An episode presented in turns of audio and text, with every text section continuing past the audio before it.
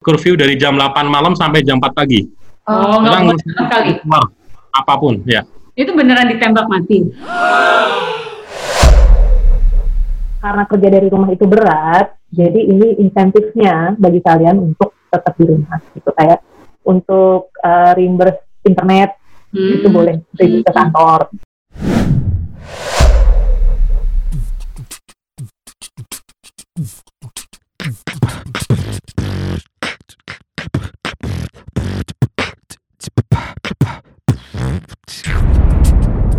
Cuap-cuap cuan.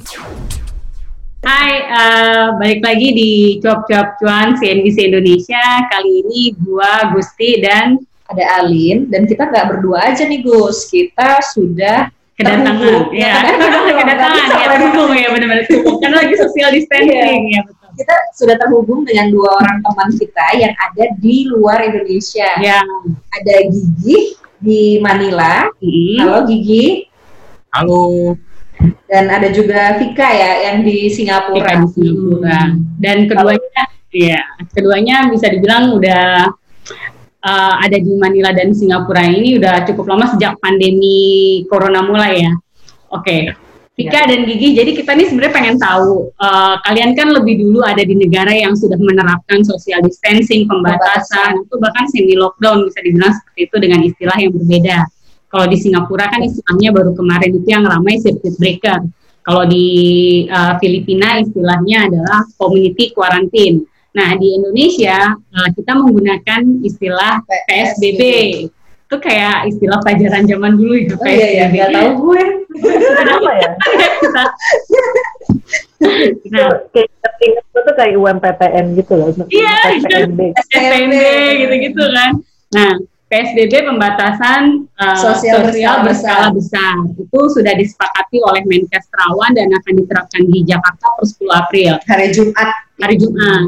Dan kemarin malam uh, tanggal 7 Gubernur Jakarta Anies Baswedan menerangkan PSBB itu akan seperti apa sih? Kan selama ini kita berpikirnya kita udah pembatasan sosial kan, udah sudah bekerja dari rumah, sekolah dari rumah dan lain-lain, ibadah juga dari rumah. Nah ternyata pembatasannya ini lebih ketat di PSBB. Satu kita nggak boleh berkumpul lebih dari lima orang. Itu yang baru yang baru kelihatan ya. Terus uh, dua, uh, pokoknya kalau di di atas lima orang ketahuan ngumpul itu akan diangkut satpol pp lah intinya kayak gitu. Jadi udah lebih tegas. Nah kedua uh, yang tadinya berupa imbauan sekarang berupa perintah katanya Kewajiban kewajiban. gitu ya. Jadi work from home, school from home, terus ibadah juga dan lain-lainnya.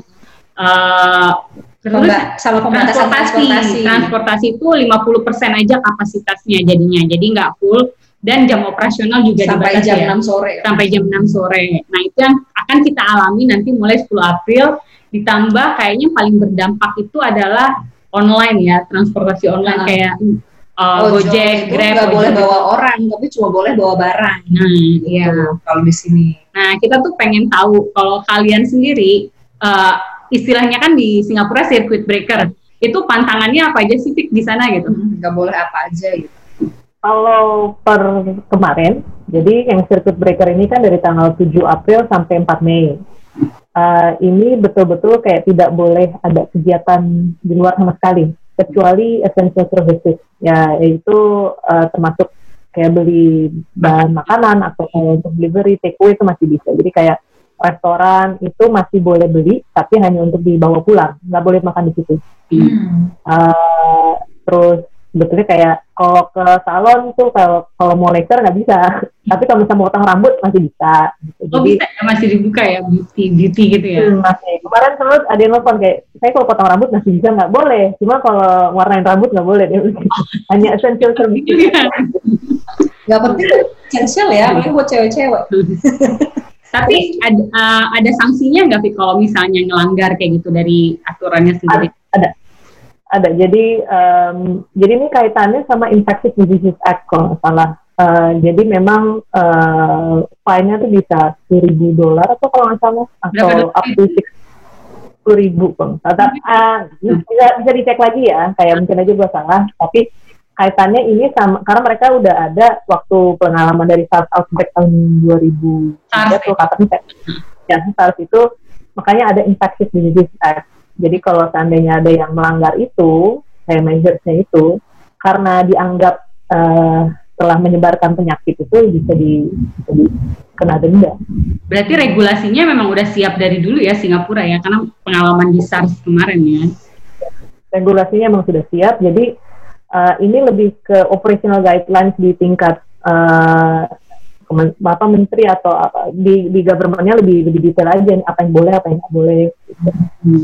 Ya, intinya sih tetap harus di rumah kayak as much as possible di rumah aja kayak ke semua gym tutup semua fitness studio tutup kayak eh, gedung olahraga serbaguna tempat gue main basket tutup jadi tapi masih boleh lari di taman nggak bisa main basket. Tapi ini ya apa namanya hukumannya tuh menurut gue Denda cukup ya? real ya Iya. denda gitu karena ya ya kalau nggak ketularan ya miskin gitu. Luar biasa.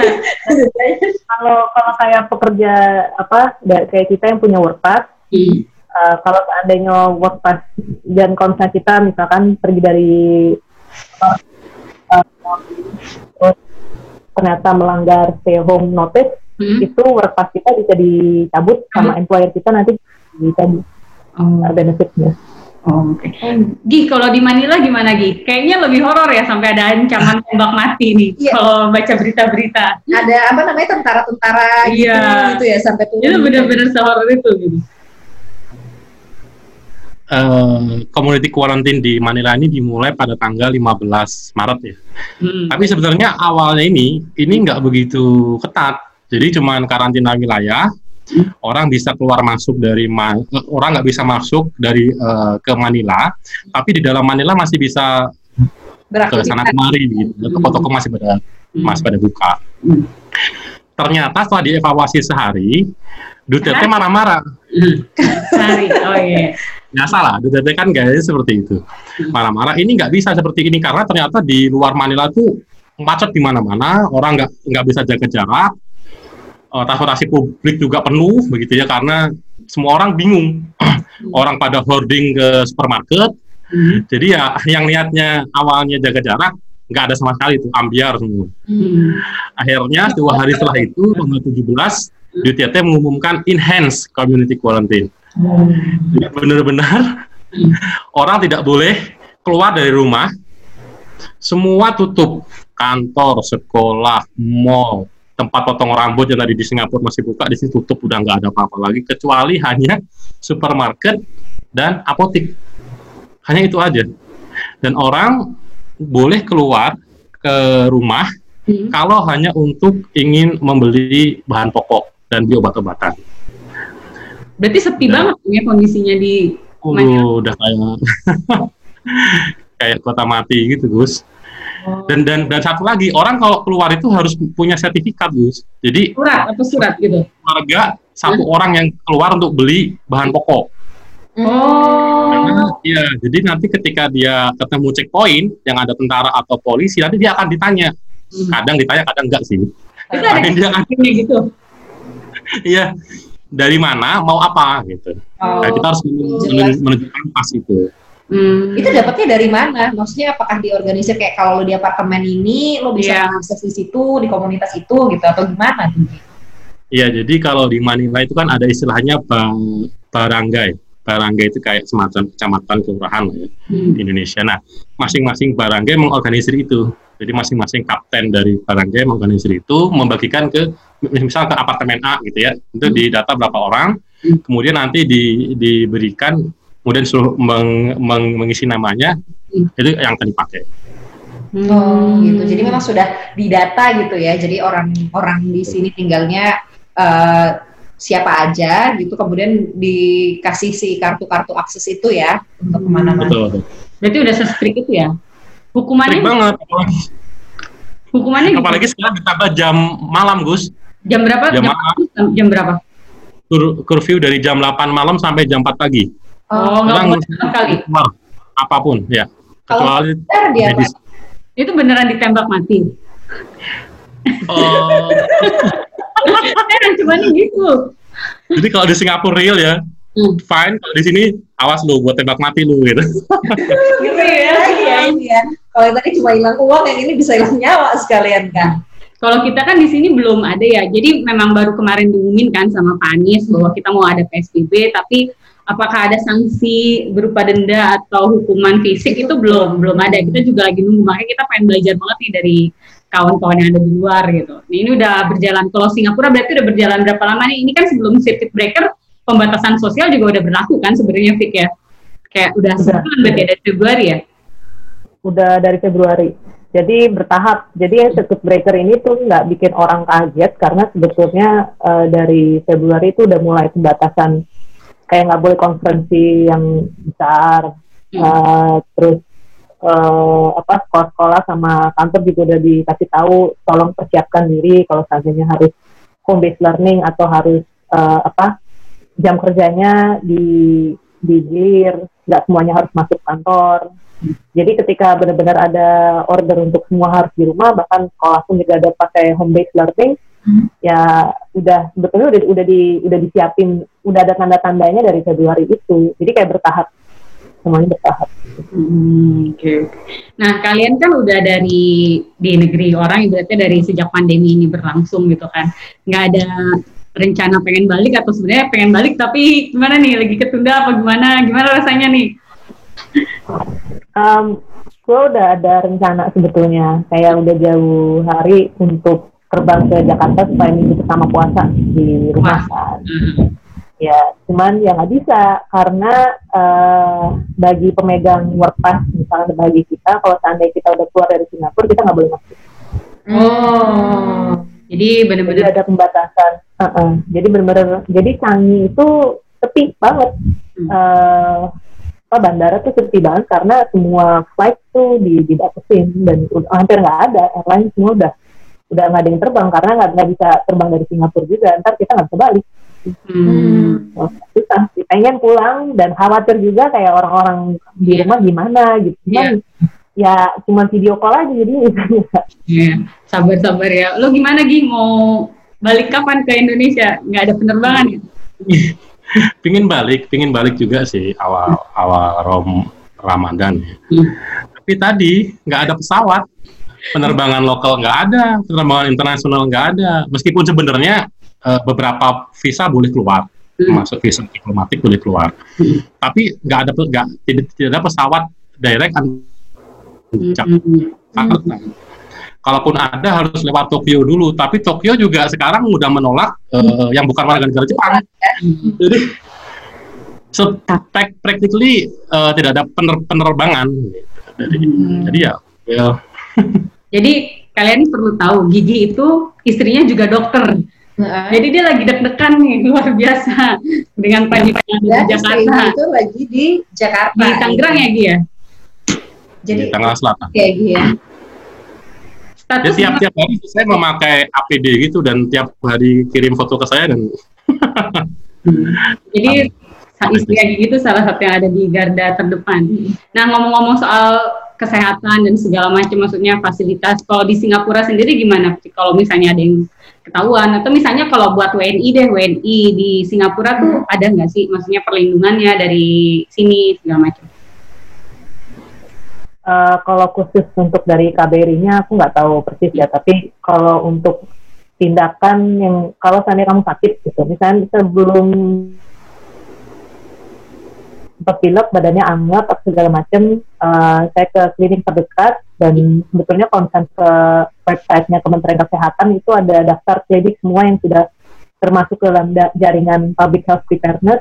Hmm. Jadi mereka semua udah dikasih SOP untuk kalau seandainya pilek gimana, kalau terus saya langsung dikasih hmm. kok, kok dok lama banget nih lima hari cuma buat pilek enggak kita tidak mau ambil risiko jadi kamu benar-benar lima hari harus istirahat kalau kamu demamnya masih uh, apa masih persisten, kamu harus balik ke saya, nanti saya akan merujuk kamu ke rumah sakit untuk dites langsung dan untuk langsung penanganan uh, apa uh, kamu positif atau enggak. Iya. Hmm, jadi dari awal pun uh, dari awal pun udah udah ada daftar kliniknya mana dan sistem rujukannya jalan.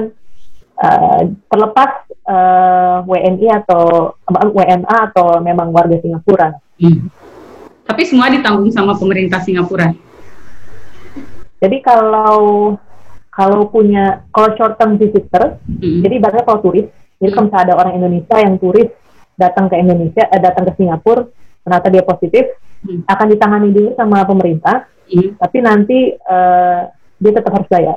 Hmm. Tapi kalau seandainya kamu kayak permanent resident, Singapore resident, dan kamu yang positif COVID, semua ditanggung pemerintah. Hmm, oke. Kalau di Manila gimana Gi? Kalau Manila kami sama diaspora saling menyemangati. Jadi, Eh, tapi itu penting Itu loh. penting ya, Itu penting ya. Untuk boosting apa karena imun kita ya. ya jadi Presiden Duterte sempat sempat memberikan statement bahwa layanan kesehatan diutamakan untuk warga negara Filipina. Hmm. Itu yang pertama. Jadi memang itu membuat kami deg- deg-degan ya sama diaspora. Maka kami di grup itu udahlah tidak ada cara lain selain kita harus sehat. Hmm. Di yang pertama. Terus yang kedua juga sebenarnya masalah eh, rumah sakit di sini juga mirip-mirip dengan Indonesia, kekurangan APD, kekurangan perlengkapan, kekurangan ventilator gitu. Jadi ya ya kok ya ya begitulah tidak tidak begitu bisa di Oh, intinya harus sehat aja pokoknya. Nggak ada jalan lain. Iya sih. Nah kita akan menghadapi ini kan nggak tahu nih sampai kapan akan berakhir pandemi ini gitu. Hmm. Dan gue sih pengen tahu aja kalau dari kalian gitu, yang jauh dari negara, jauh dari keluarga gitu. Gimana sih kiat-kiat kalian gitu, hidup hidup di tengah pandemi, hidup di tengah Dan pembatasan sendirian, dan dan sendirian. Gimana gimana cara kalian mengatasi semua ini gitu? Kalau dari Vika gimana Vika? Eh, kalau dibilang berat, saya tahu masih masih banyak yang lebih berat lagi daripada saya. Kayak eh, apa situasi lockdown ini kan atau pembatasan karantina ini kan tidak berlaku sama, apalagi kalau misalkan orang-orang punya eh, apa ya kelebihan rezeki atau strata sosial orang kan beda-beda. Gitu. Jadi kadang-kadang kalau seandainya saya mengeluh, tapi saya tahu kayak saya harus lebih bisa bersyukur daripada orang-orang yang nggak nggak punya rumah sendiri misalkan Eh, bahkan kalau misalkan yang kelas menengah pun kayak udah nikah punya anak dia harus kerja di rumah harus babysitting pula ngurus anak harus nyiapin masak apa segala macam.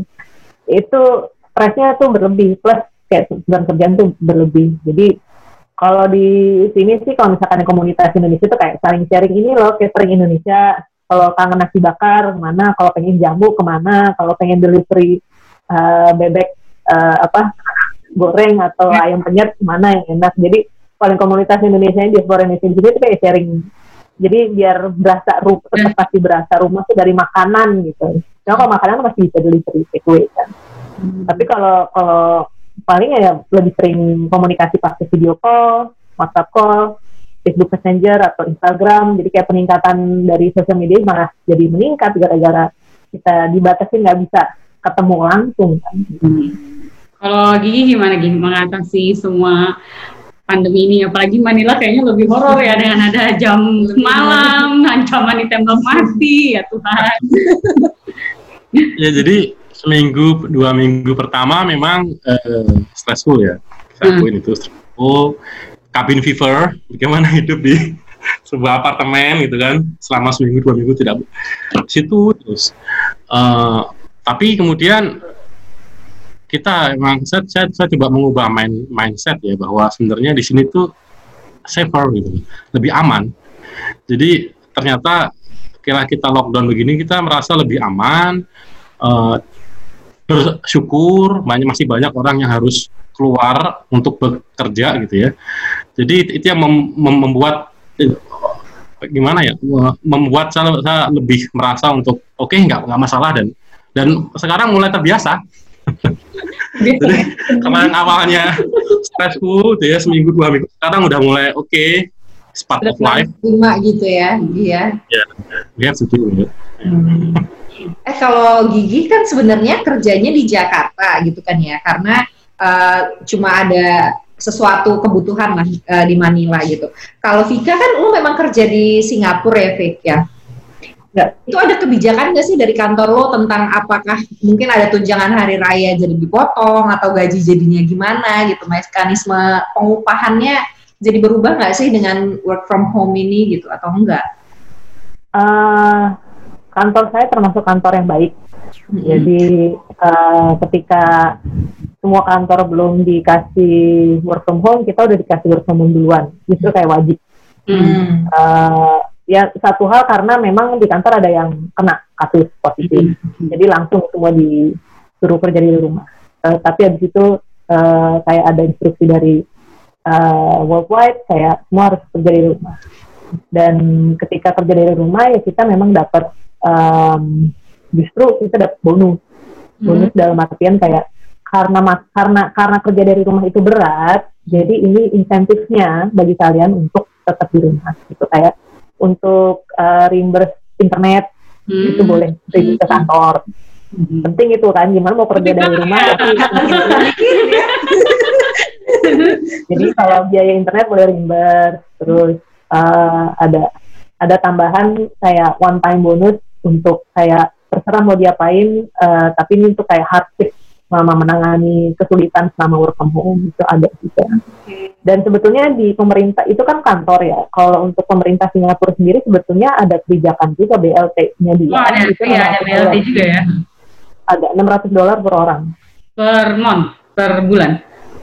Uh, one time. Cuman jadi kayak kalau nggak salah ada ada tambahan gitu per per per kelompok uh, masyarakat yang terkena dampak kayak orang yang mungkin lebih senior atau ada atau atau beberapa kelompok masyarakat lain itu ada tambahan-tambahan lagi selain 600 dolar tersebut. Hmm. Kalau kita kan di sini ada PKH sama bantuan paket sembako. Bantuan paket sembakonya kalau nggak salah nilainya 900 ribu dan itu dibagi kayaknya per bulan.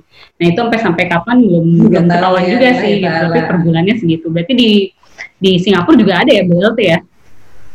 Kayaknya BLT yang khusus untuk COVID ini ya, karena ini. karena Ya. itu karena eh, karena tahu bahwa situasi berkerumun itu sebetulnya sulit, iya yang- pasti Jauh berdampak repot gitu ya. eh, pasti berdampak kan. Jadinya justru ini kayak semacam insentif untuk tetap di rumah, tapi ini eh, tambahan yang bisa kalian dapatkan untuk mengurangi beban harus di rumah. Hmm, Kalau di Manila ada juga GBLT gitu. Enggak, Gigi ini kan masalah lu kerja di Jakarta ya Gigi. Berarti lu nggak kerja nih, apa gimana Kerja jadi? Ya, kalau kalau kalau ka- kantor di kan orang eh, di Jakarta kemudian ditempatkan penugasan di sini ya. Jadi Oh, memang oke. memang koordinasi juga dengan kantor yang ada di sini. Hmm. Nah, jadi kerjaan tetap jalan terus gitu. Hmm. Jadi tenang aja, masih masih, masih ada kerjaan. Oke, kemudian terkait dengan B- BLT ya, eh, sebenarnya mereka ada, Hmm. tapi sebenarnya pemerintah Filipina juga juga bingung. Mereka bingung karena mereka belum BLT PKH-nya juga belum belum belum mature seperti di di Indonesia ya. Hmm. Tapi mereka lebih me- lebih ke arah mereka menyediakan bahan makanan Hmm. paket-paket sembako seperti itu dibagikan per baranggai. Jadi per baranggai itu memastikan bahwa tidak ada satupun orang yang kelaparan, terutama kelompok kelompok rentan. Berarti camatnya ya, ibaratnya, camat Oh, seperti camat ya, dia memastikan betul, betul dia memastikan ti- tidak ada kelompok rentan yang kelaparan. Hmm. Berarti komunitinya kuat ya. Kalau di Singapura komunitinya kuat juga, Fik. Jadi kayak misalnya per distrik atau kelurahan kayak gitu. Ada, jadi eh, karena semuanya memang ya, karena negara yang kecil dan semua terkoordinasi, jadi eh, kemarin pun setelah circuit breaker di announce itu kita semua dapat reusable mask satu satu orang dapat satu dan Hmm. itu dibaginya ke community center atau residential community. Jadi se- jadi saya pun yang bukan orang Singapura tetap bisa ngambil jatah reusable mask saya Hmm. dan itu semua dibagiin ke community center sama residential community. Hmm, oke mungkin itu dulu dari kita untuk berbagi Hmm. ceritanya. Makasih banyak Vika sama Gigi. Sehat-sehat semua ya di Singapura dan Manila. sama-sama Ya, dan waras. iya, dadah. Good.